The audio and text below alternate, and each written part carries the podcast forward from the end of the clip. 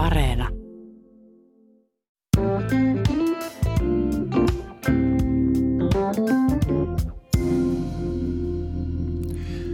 Berliinin muurin murtumisesta on jo yli kolme vuosikymmentä. Neuvostoliiton alaisuudessa olleet Itä-Euroopan maat itsenäistyivät ja hylkäsivät sosialismin. Poliittisen historian dosentti tohtori Katalin Mikloshi Helsingin yliopiston Aleksanteri-instituutista. Mikä on teidän eniten mieleen jäänyt henkilökohtainen kokemus Itä-Euroopasta sosialismin aikakaudelta?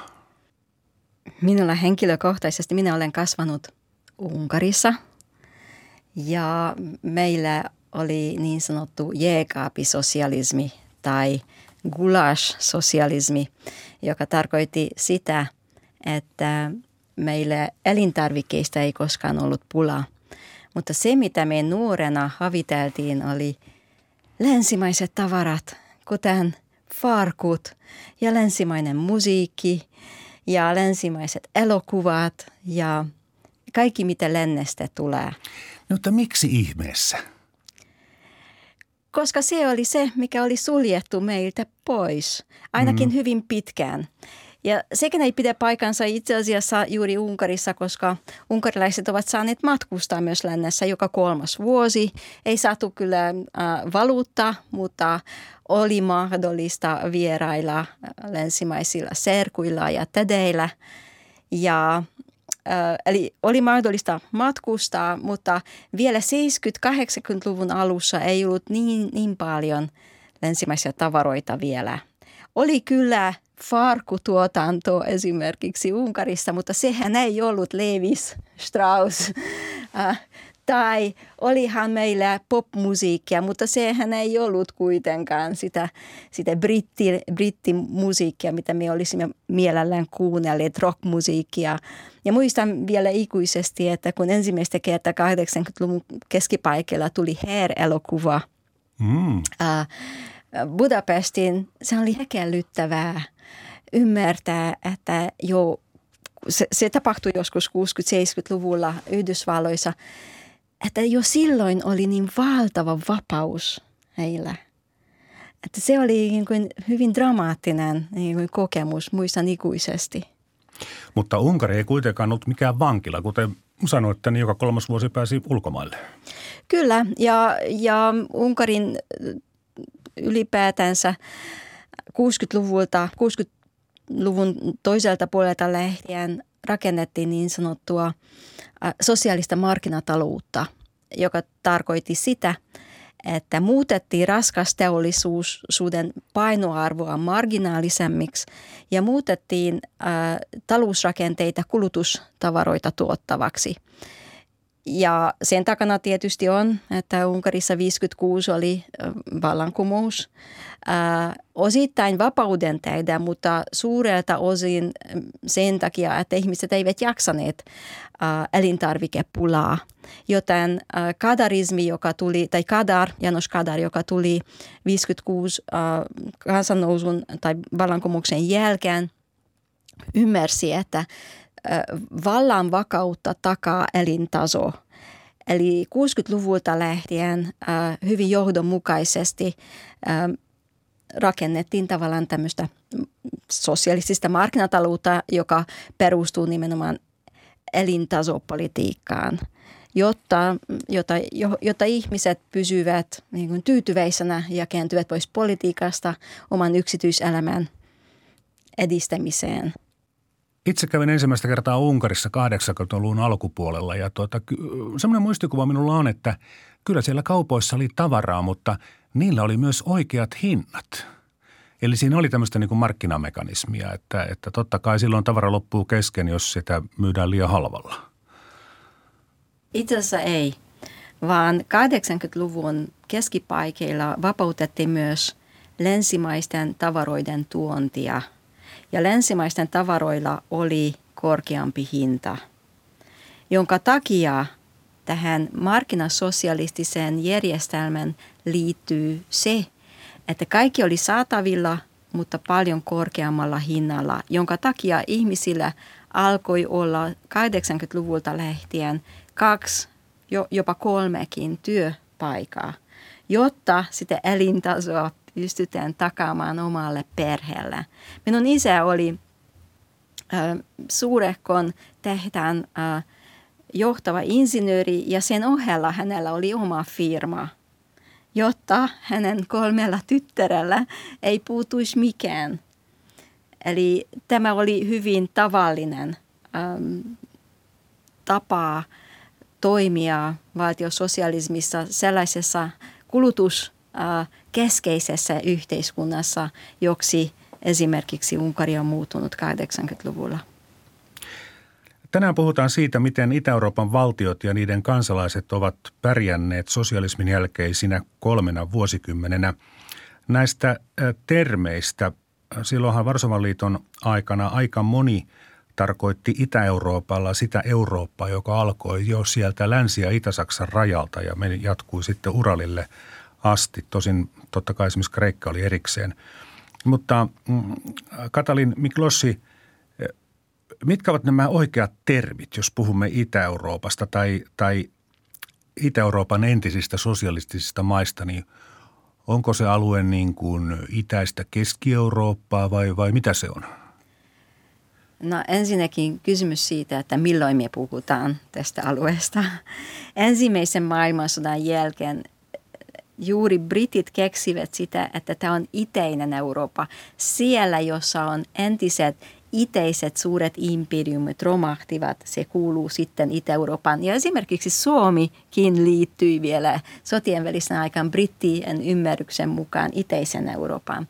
Mutta jos katsotaan tätä äh, kommunisti, kommunismin aikaa, kysymys siitä, että mi, mitä me tarkastellaan. Jos katsotaan järjestelmä kokonaisuutena, se on tietysti kommunistinen järjestelmä. Jos katsotaan poliittista ähm, kokonaisuutta, se on e, ja valtiojohtoista kokonaisuutta, se on valtiososialismi. Jos katsotaan sitten talouden näkökulmasta, se on enemmän ehkä mistä maasta puhutaan, koska nykyisen Visegradin alueen eli Puolan, se, siihen aikaan Tsekoslovakian, Unkarin puolella ja myös jonkun verran DDRin myöhäisajoissa kokeiltiin tätä markkinasosialistista mallia, mutta sitten vastaavasti Romaniassa, Bulgariassa oli enemmän tämmöinen stalinistista vahvasti keskitetty suunnitelmatalous.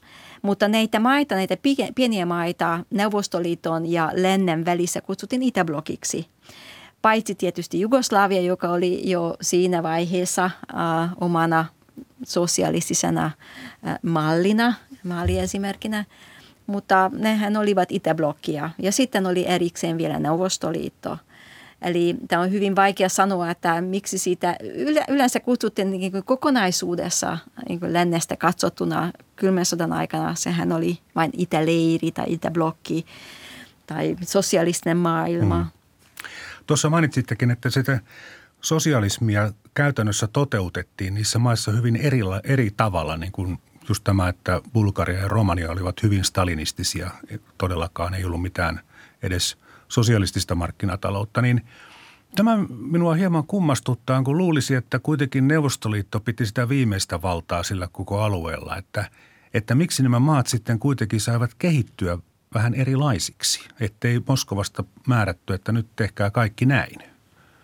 No Stalinin kuoleman jälkeen tulee, 53 jälkeen tulee valtataistelu Neuvostoliitossa ja tulee Khrushchev 56, joka ymmärsi, että siihen, että 53 oli jo DDRssä kansannousu ja 56 sitten myöhemmin Unkarissakin ja Puola koko ajan äh, oli siinä vaiheessa, että tuleeko siinä enemmän vallankumous. Khrushchev ymmärsi, että – että näillä mailla pitää antaa enemmän tilaa kehittyä oman suuntaan. Se oli osittain myös se, johtui siitä, että Neuvostoliitto siihen asti ylläpiti näitä, näitä itäisen Euroopan maita taloudellisesti. Raskasta teollisuutta ajettiin nimenomaan stalinismin aikana, joka ei tuottanut, mutta oli valtava, ähm, valtavan suuri ähm, rasite Neuvostoliitolle ylläpitää.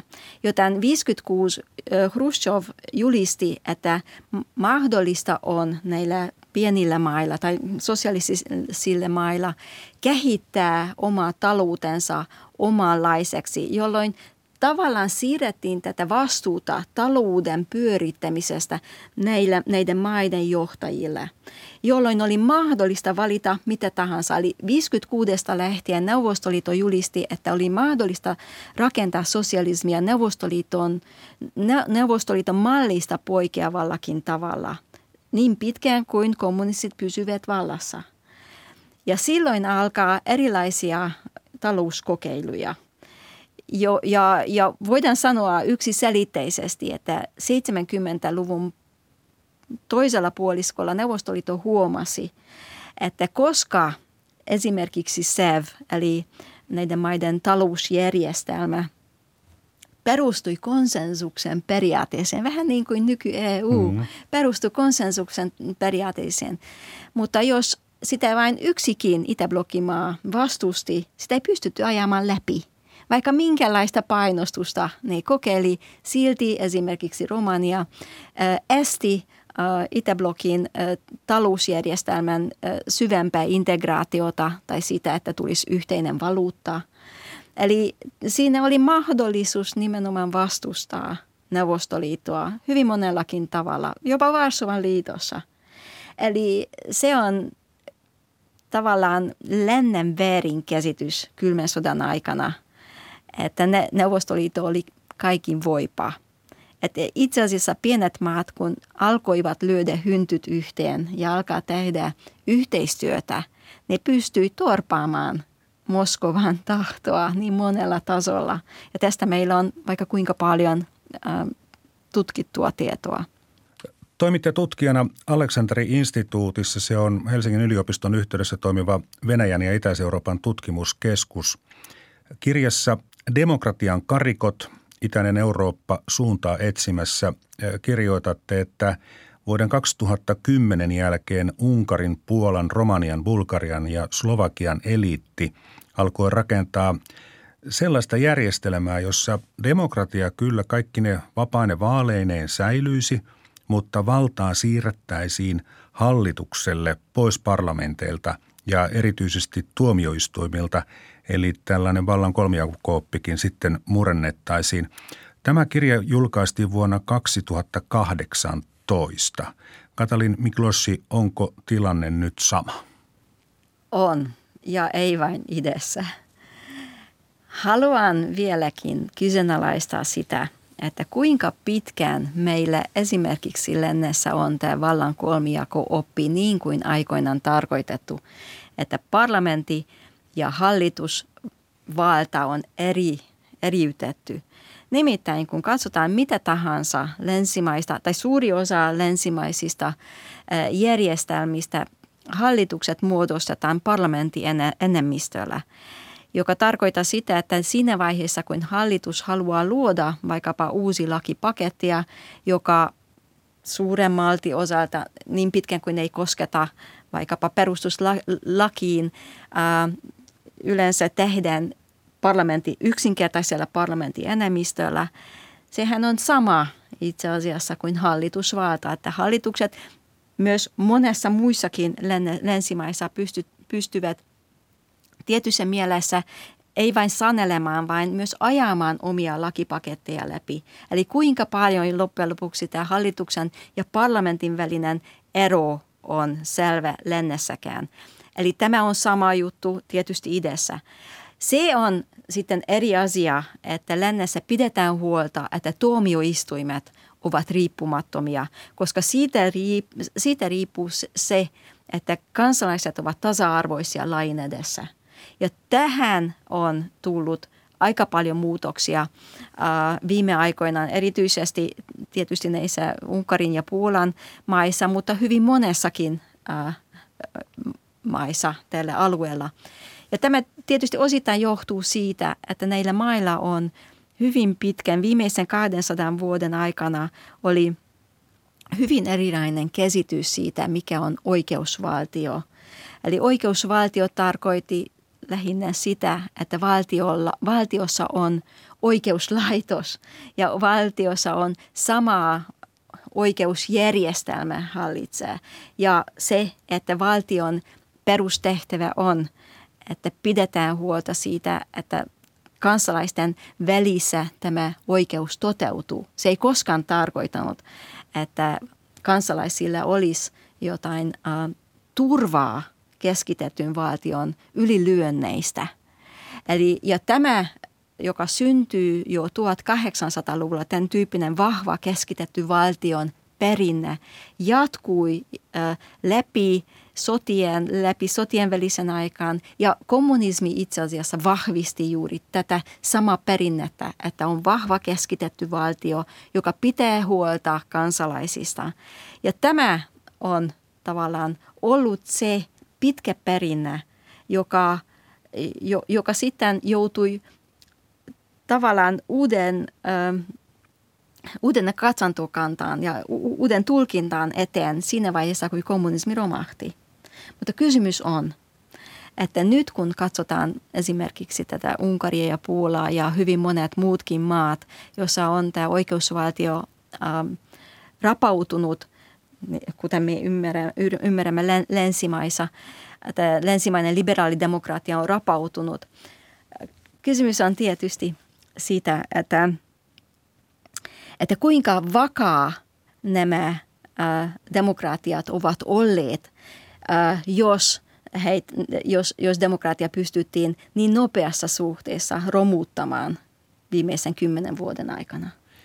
Niin mehän helposti ajattelemme, että tuota, tämmöiset, demokratiahan on semmoinen asia, että se pitää niin kuin syntyä jokaisen ihmisen omien korvien välissä. Se, että tota, tarkoitan tällä sitä, että suvaitaan se, että naapuri on eri mieltä kuin minä. Ja jos joku puhuu jotain sellaista tai kirjoittaa, joka ei minua miellytä, niin antaa sen ihmisen ihan rauhassa puhua ja kirjoittaa. Ja, mutta tuota, niin helposti me ajattelemme, että Itä-Euroopan tai keskisen Itä-Euroopan maiden tämmöiset ongelmat, kun ei oikein siellä ole demokratia sisäistetty, että se johtuisi tästä sosialismin ajasta, mutta ne maat, nehän eivät Tsekoslovakia lukunottamatta olleet demokraattisia edes ennen toista maailmansotaa. Näin on. Ja itse asiassa Tsekoslovakiakin, kun katsotaan lähempänä, se oli enemmän Tsekki kuin Slovakia. Mutta näinhän se on. Että kysymys on, että kuinka paljon sillä on merkitystä, että tässä on pitkä kehitys takana. Että ainoa, mitä ymmärrettiin esimerkiksi demokratiasta oli, että on monipuoluejärjestelmä ja on vapaat vaalit.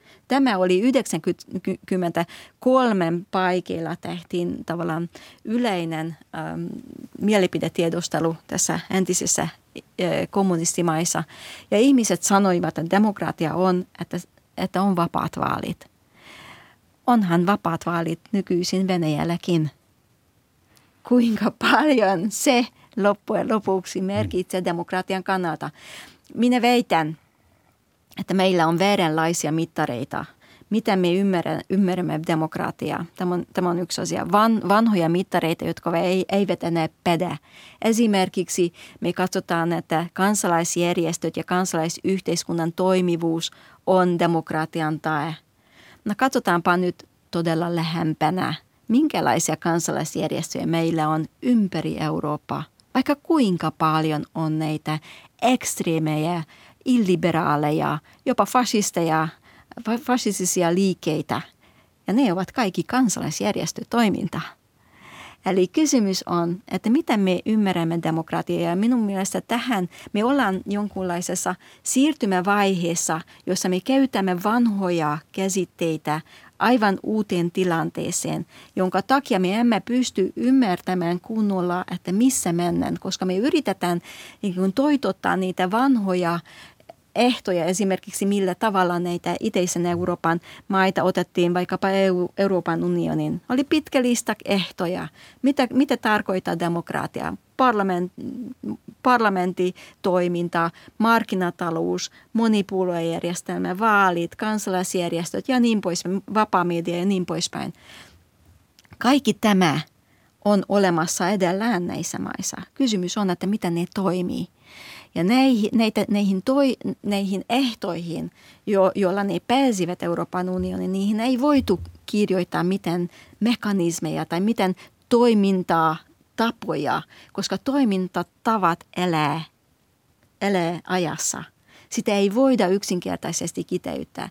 Ja nyt me ollaan sellaisessa tilanteessa, että ne maat kaikki täyttivät niin näyteikkuna tavoin, täyttivät näitä, näitä suuren piirtein näitä ehtoja ja niitä otettiin sisään sillä – ajatuksella, että mahdollisesti ne eivät ole ehkä vielä täysin demokraattisia, mutta kyllä ne oppivat tavoilla. Kysymys on, että oliko se meille hyvin tavallaan ylimielinen suhtautuneen itäisen Eurooppaan. Oliko se ajatus, että vain me sitten opetamme itää. Ei koskaan tullut mieleen, että tämä vuorovaikutus on kaksisuuntainen. Ja se, mitä me nyt nähdään Italiassa tai Marie Le Penin vallan kasvussa tai Saksan AFDn kasvus, vallan kasvussa tai Ruotsin demokraattien tai niin poispäin. Monta, mm. monta erilaista vastaavaa puolueen kasvussa. Mitä se kertoo meillä siitä, että onko se sittenkin se vuorovaikutteisuus kaksisuuntainen katu? Nyt välillä muistellaan menneitä. Marraskuun yhdeksäntenä päivänä Berliinin muuri murtui ja näin siitä kertoi toimittaja Esa Tuominen tänään iltapäivän lähetyksessä seuraavana päivänä. En ole koskaan nähnyt berliniläisiä niin iloisina kuin tänä aamuna. Berliinin keskustan liikenne on harvinaisen puuroutunut ja kaduilla on kansaa. Sen sijaan rakennustyömaalla näytti olevan hiljaista. Rajanylityspaikoilla vallitsee täysi kaos – Ihmiset jonottavat länsivierailulle.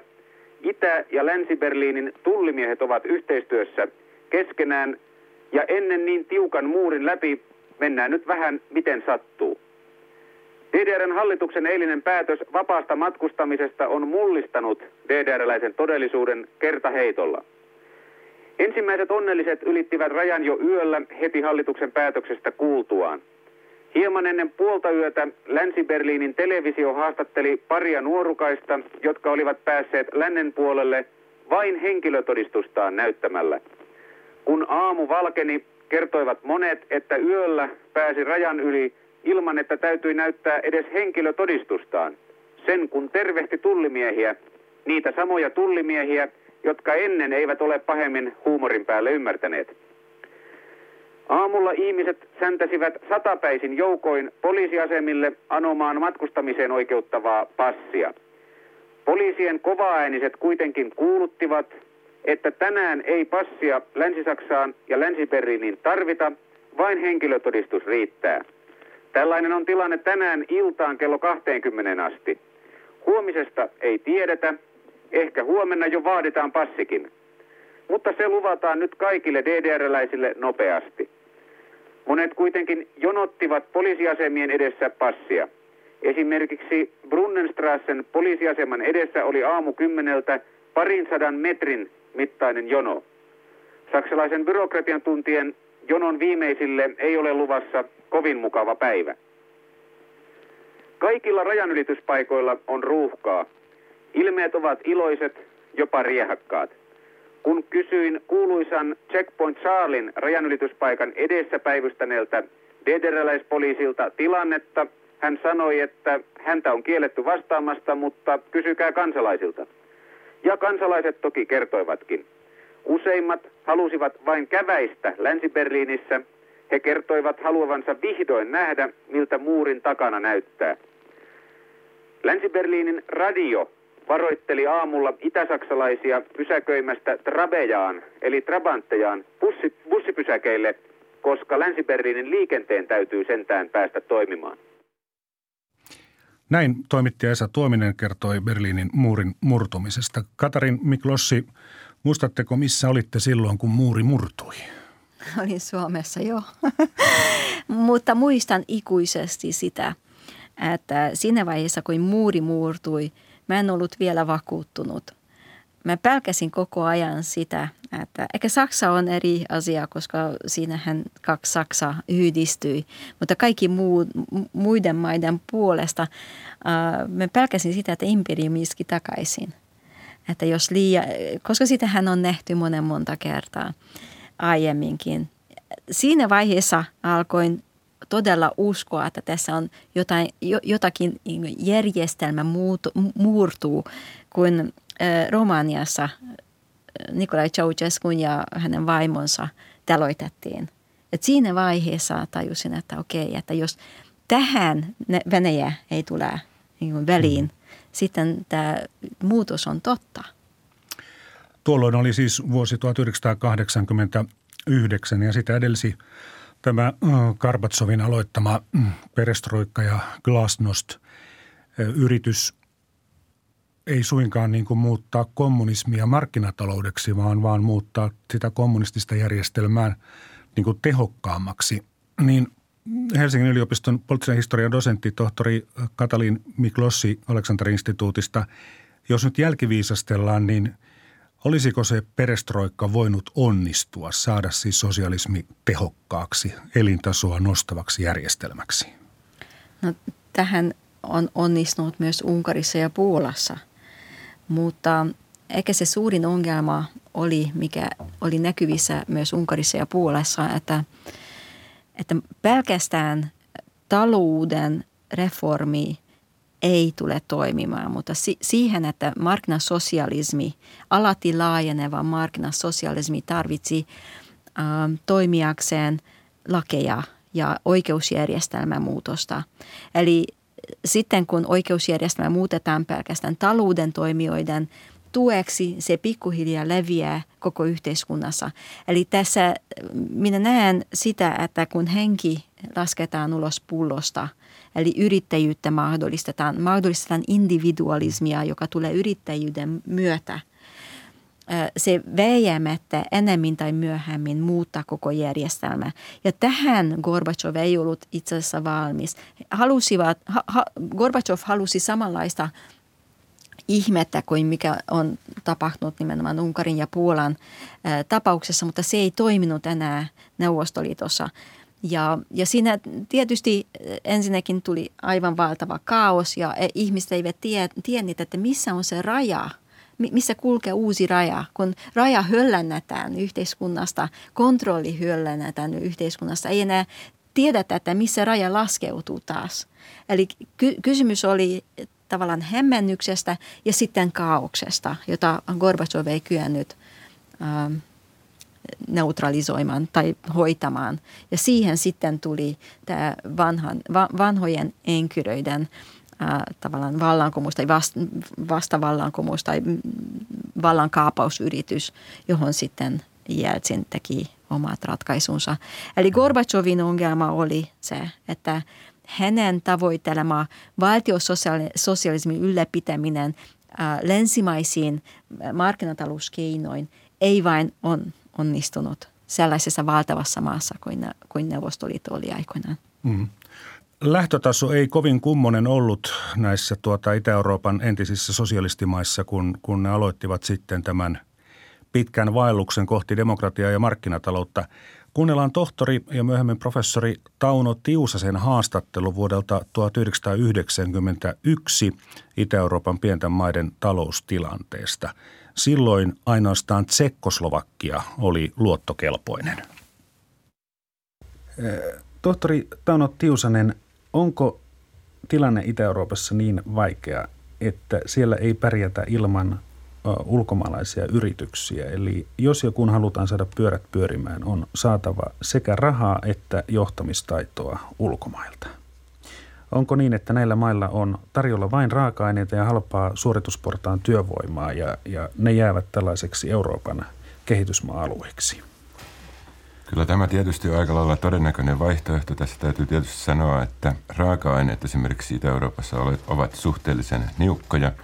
Puola muodostaa tässä suhteessa poikkeuksen. Sieltähän löytyy hiiltä, metsävaroja, metalleja ja niin edelleen, mutta kaiken kaikkiaan niin Itä-Euroopan taloudellinen tilanne on erittäin vaikea tällä hetkellä. Tosiaankin niin mitkään raharuiskeet lännestä päin eivät riitä – On tietysti täysin selvää, että kun nyt länsimaat ovat antamassa Puolan velkoja osittain anteeksi, se jossakin määrin auttaa, mutta se ei tuo mukanaan ratkaisua. Niin näistä veloista, nythän käytännössä on jo pitkälle niin, että esimerkiksi Puolan länsivelkojen tällainen jälleenmyyntihinta on samaa luokkaa kuin heikoimmilla latinalaisen Amerikan mailla. Kertooko se tilanteesta? Kyllä, Puola on periaatteessa ollut noin 10 vuotta luottokelvoton. Tämä jälleenmyyntihinta on ollut tosiaankin jotain tuollaista 40 prosenttia viime aikoina. Tämän lisäksi Bulgaria on täysin luottokelvoton. Unkari pyörii luottokelvottomuuden rajamailla jatkuvasti.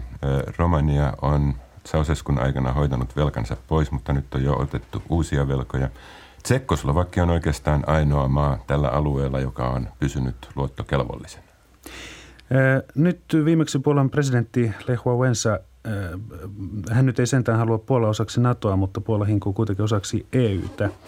Ja kun Wałęsa tapasi eilen EU-komission puheenjohtajan Jacques Delorsin, niin Delors lupasi yhteisön sitovan tällaisella uudella sopimuksella Puolan osaksi läntistä markkinataloutta. Tällainen naimisiin menokehitys on, on edennyt melko pitkälle, mutta jos nyt Itä-Euroopan maat lähtisivät suinpäin täydellä höyryllä nopeasti EU, niin olisikö se nyt sitten Itä-Euroopalle pelastus, aiko tällainen kuolemansuudelma?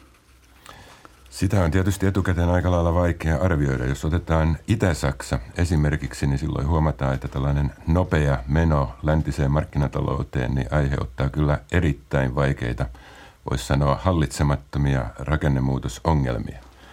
Näin ollen niin joku tuollainen ö, pitkän ajan strategia varmasti olisi parempi vaihtoehto. Ja tässä suhteessa nimenomaan EU on nyt tulossa vastaan. Toisin sanoen EU on saanut mandaatin tehdä uudet sopimukset, kauppasopimukset Puolan, Tsekoslovakian ja Unkarin kanssa. Vastaavasti tätä mandaattia ei ole annettu Bulgarian ja Romanian suuntaan. Näin ollen näyttäisi siltä, että tässä on tuollainen hajoita ja hallitse tilanne. Toisin sanoen nyt näyttäisi siltä, että Romania ja Bulgaria ovat jäämässä kelkasta. Mahdollisesti sitten nämä itäisen Keski-Euroopan maat, Puola, Tsekoslovakia ja Unkari, saadaan jollakin tavalla vedettyä mukaan läntiseen kehitykseen. Näin Tauno Tiusanen vuonna 1991 ja toimittajana siinä oli Juha Virtanen. Katalin Miklossi, mitä tästä jäi mieleen? tai tie, tietä menee eteenpäin, se ainakin ähm, Ensinnäkin haluaisin tähän, tähän äh, velkaantumiseen äh, sen verran kommentoida, että sen oli hyvin johdonmukainen poliittinen päätös 70-luvun keskipaikeilta lähtien lännestä, että yritetään käyttää tätä velka-asetta siten, että saataisiin aikaan nopeutettua äh, poliittista äh, muutosta näissä maissa. Eli niitä velkaannutettiin, koska tiedettiin, että äh, kaikki nämä maiden äh, kansalaiset haluaa länsimaisia tavaroita ja niitä ikään kuin annettiin velaksi enemmän ja enemmän. Ja sidottiin velka-aseella tai velka, velkaantumisella enemmän ja enemmän näitä maita länsimaisiin, länsimaisten ä, talouksiin ja myös länsimaisten poliittisiin piireihin. Että se oli hyvin tietoinen päätös. Ja totta kai se on totta, että se on ihan totta, että että ne ovat velkaantuneet. Mutta sitten 90-luvun alkupuolella ne, jotka pääsivät ensimmäistä kertaa valtaan, ne olivat idealisteja.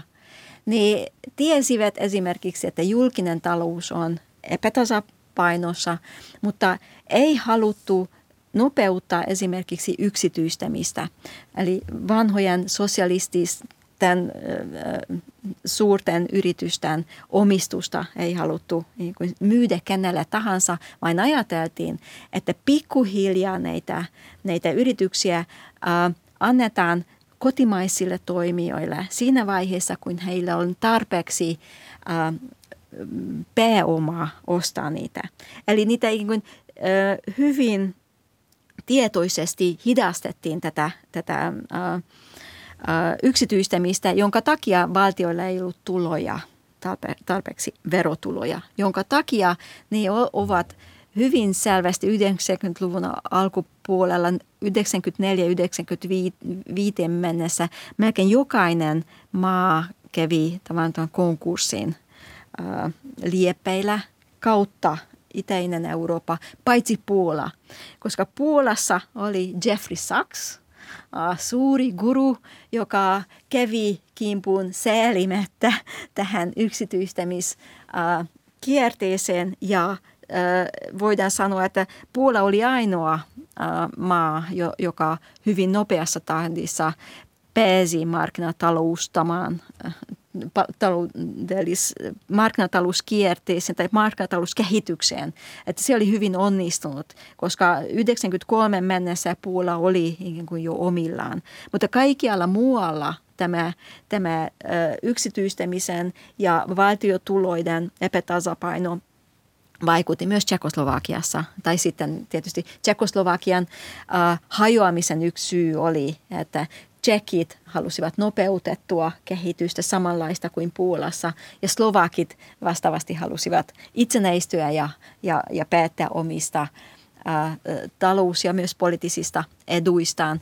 Eli se, tämä, tämä markkinatalouskeskustelu mm. oli hajottavaa myös tässä ää, valtiota haluttavassa Tsekoslovakian näkökulmasta.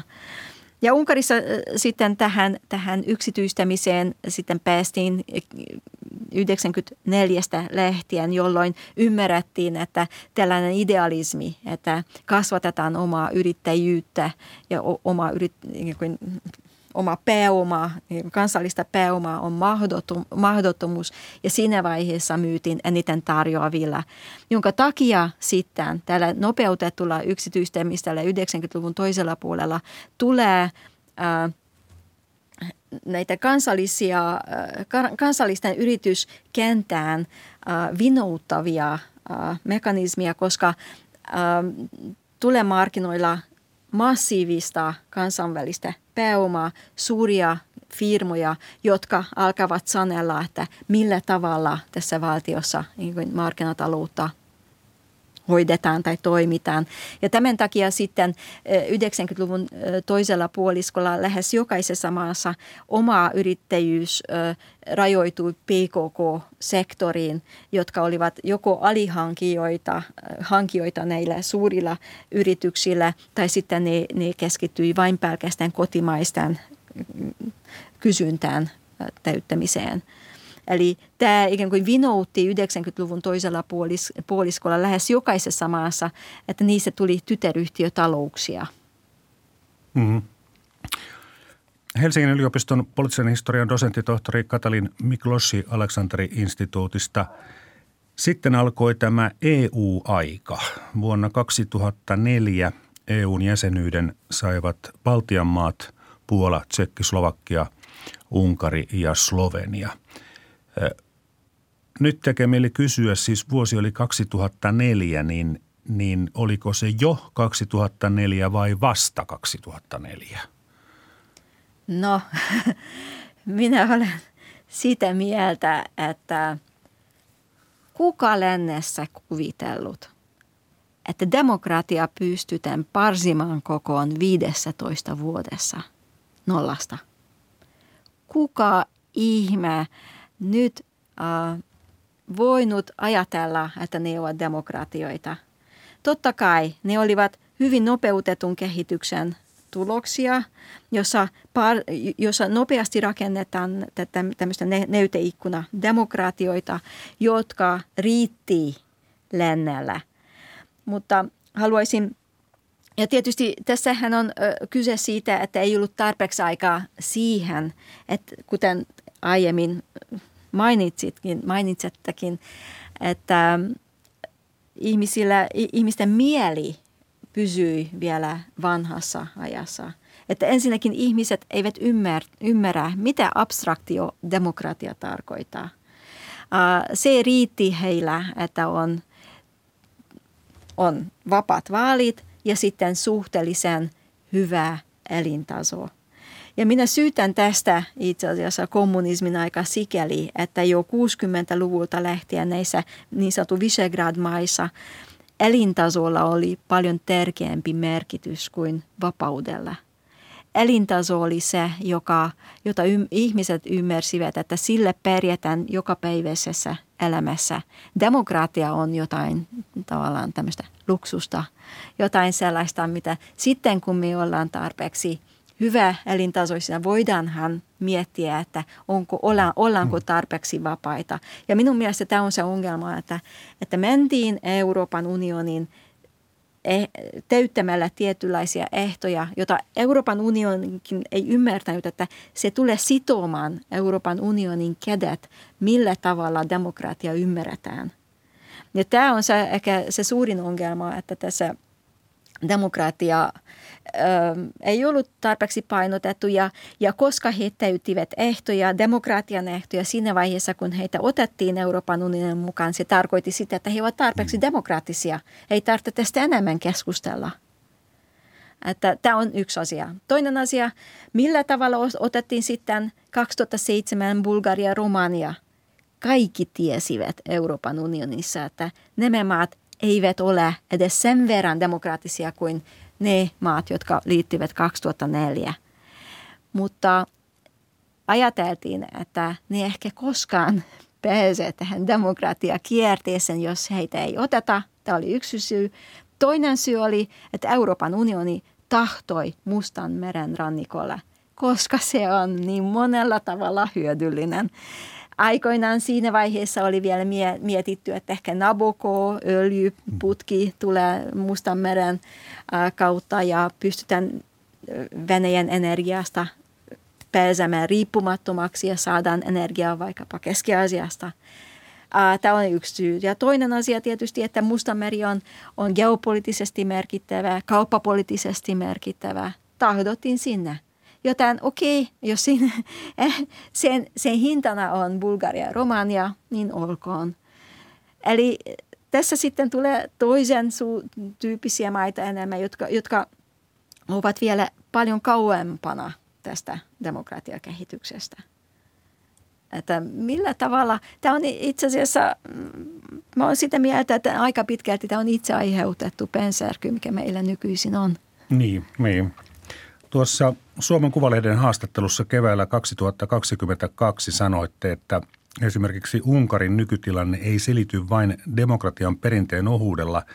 Tällainen taipumus keskittää valtaa ja työntää liberaalit ja vasemmisto syrjään on, on syvemmällä Unkarin historiassa.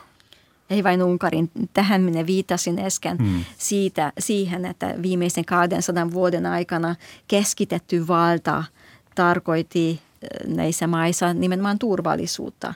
Ajateltiin, että vain vahva keskitetty valta pystyy näitä ulkopuolelta tulevia pellepesmäröiviä vahvoja valtoja pitämään loitolla.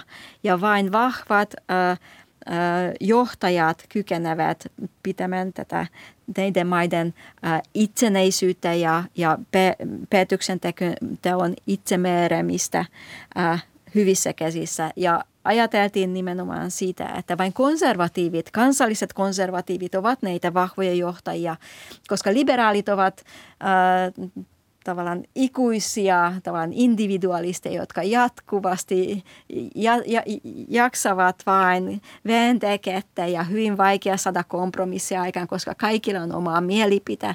Liberaalit nähtiin tavallaan heikona nimenomaan tässä diskuteeraamisessa, loputtomassa diskuteeraamisessa. Ja vasemmisto sitten vastaavasti ajateltiin, että ne, ne väjämättä edustaa kansaa, joka joka tuo epätasapainoa tähän vallan kokonaisuuteen, koska se on niin kuin aina kanssa voi nousta keskitettyä valtaa vastaan. Eli vasemmistokin pitäisi pitää loitolla vallan keskiöstä. Ja tämän takia sitten tämän vahva kansallinen, vahvan käden johtajuuden johtajuus oli se, joka takasi turvallisuutta – näissä maissa. Ja se ei ole vain Unkari, se on Puola, se on äh, Slovakia, Tsekin, Tsekoslovakian Slovakian puoli, Bulgaria, Romania, Slovenia, Kroatia, vaikka kuinka paljon näitä esimerkkejä on. Järjestys ja elintaso, turvallisuus ovat tärkeämpiä kuin, kuin demokratia. Kyllä, ja sitä mm. nyt nähdään, että millä tavalla esimerkiksi Unkari suhtautuu vaikkapa menneilleen olevaan sotaan. Mm. Että ymmärretään, että ukrainalaiset kärsii, mutta tärkeämpi on, että Unkarin ä, oma turvallisuus ja nimenomaan turvallisuudella tällä tarkoitetaan myös elintasoa, sitä niin pystytään takaamaan – ja, ja nähdään tällä hetkellä, että, että pakotepolitiikka nimenomaan vaarantaa tätä elintasopolitiikkaa. Ja se on tietysti EU-syy, että meillä on turhi, Unkarin äh, hallituksen mukaan turhia pakotteita, joka estävät tätä elintason äh, vahvistumista tai elintason ähm, ylläpitämistä edes. Puhutaan seuraavaksi anekdooteista ja vitseistä. Koska Neuvostoliitossa ja Etä-Euroopassa ei ollut sananvapautta, niin kansalaiset kertovat toisilleen anekdootteja ja ne eivät aina olleet mitenkään hauskojakaan vitsejä.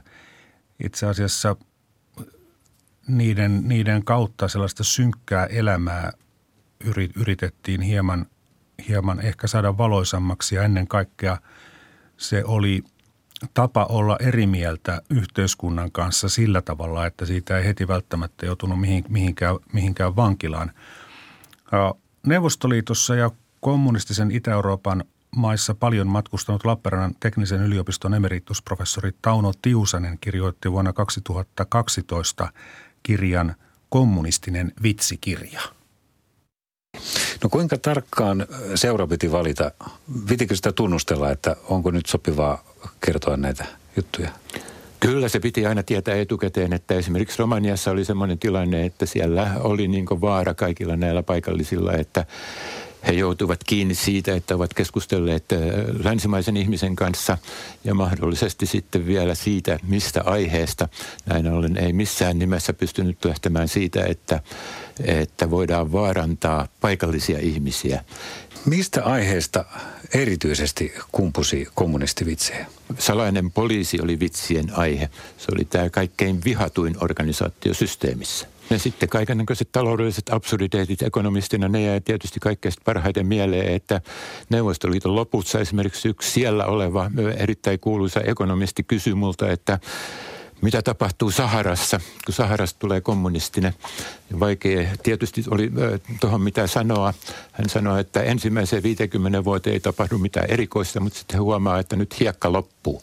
Ja siinä vaiheessa tiedettiin, että systeemi on äärimmäisen tuhlaava. Siis mä kirjoitin, toin esille siten, mitä kustannuksia ei edes pyritty alentamaan, vaan käytettiin mitä oli käsillä ja sitten elintaso oli huono. Niin, miksi sinä kokosit nämä kommunistivitsit kirjaksi? No se täytyy nyt sanoa, että mä oon ollut siis ekonomisti. Mulla on siis tämmöinen henkilökohtainen ongelma ja ekonomisti, ekonomia ei ole mikään tämmöinen kauhean vitsikäs aihe. Ja tuo, mä oon nyt sitten kirjoittanut pari kirjaa niin näistä elämän vaiheista, siis tämmöisiä vähän niin kuin tietokirjoja. Ja sitten mä ajattelin, että nyt on aika tämän kev- kevennyksen, että tuo, no, nyt ei sitten enää tullut mitään semmoista asiallista asiaa mieleen. Että. Niitä oli pistetty ylös, mutta julkaiseminen oli avoin. Niin mikä on sinun ihan henkilökohtainen suosikkisi kirjan kaskuista? No se on ehkä semmoinen, että Romaniassa oli hirvittävä ruoha, ruokapula 80-luvulla. Sitten sieltä loppui polttoaine, ei saanut lämmittää asuntoja yli 13 asteiseksi. Ja sitten Viinissä mulle kerrottiin semmoinen juttu, että siellä valittiin sitten uusi kansallissymboli kommunistiselle Ceausescun Romanialle. Ja oli selvää, että päädyttiin pingviiniin, jossa oli kolme hyvää syytä. Ensinnäkin niin pingviinit ei koskaan syö lihaa. Toiseksi ne kestävät erittäin hyvin vilua ja kolmanneksi ne taputtavat jatkuvasti käsiään ilman mitään näkyvää syytä. Näin kertoi Tauno Tiusanen mm, vuonna 2012. Nämä anekdootit ja vitsit ovat ensikuulemalta tietysti hauskoja, mutta ne kertovat sitten kamalista asioista. Katalin Miklossi, helpottiko huumori kansalaisten kovaa elämää Itä-Euroopassa? No varmasti helpotti jollain tavoin. Mutta Romania ehkä ei ole paras esimerkki, koska Romania oli nimenomaan neostalinistinen järjestelmä tiukasti keskitetty, jossa yritet, joka yritettiin maksaa kaikki länsivelat, äh, jotta olisi Romania riippumaton myös lännestä sillä, että myytin kaikki maataloustuotteet ja, ja energiaa ja ihan kaikki länteen, jotta ja, nimenomaan kansalaisten hyvinvoinnin kustannuksella. Mutta sitten vastaavasti haluan kertoa, että, että poliittisella huumorilla oli hyvin suuri merkitys myös vallan pysyvyyden takia. Ja toisin esimerkin juuri Unkarista. Meillä Unkarissa aikoinaan 70-luvulla ja 80-luvun alkupuolella ei ollut televisio maanantaisin, vain oli radio.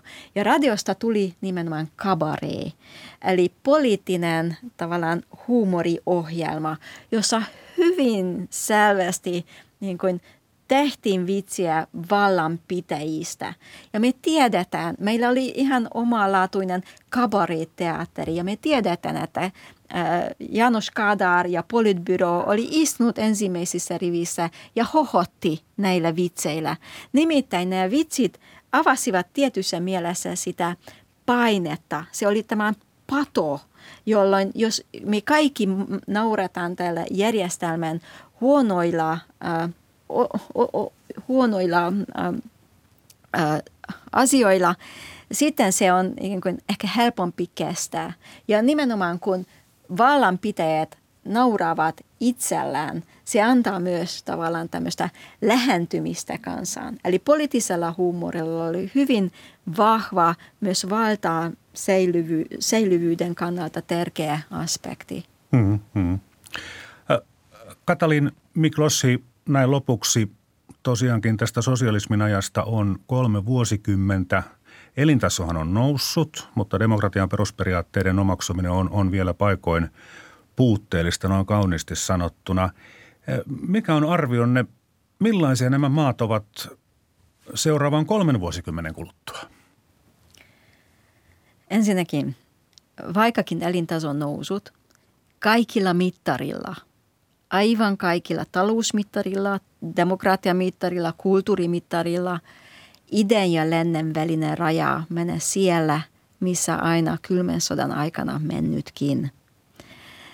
Seuraava 30 vuotta iteisestä Euroopasta voin sanoa sen verran, että kysymys on, että missä maailma makaa.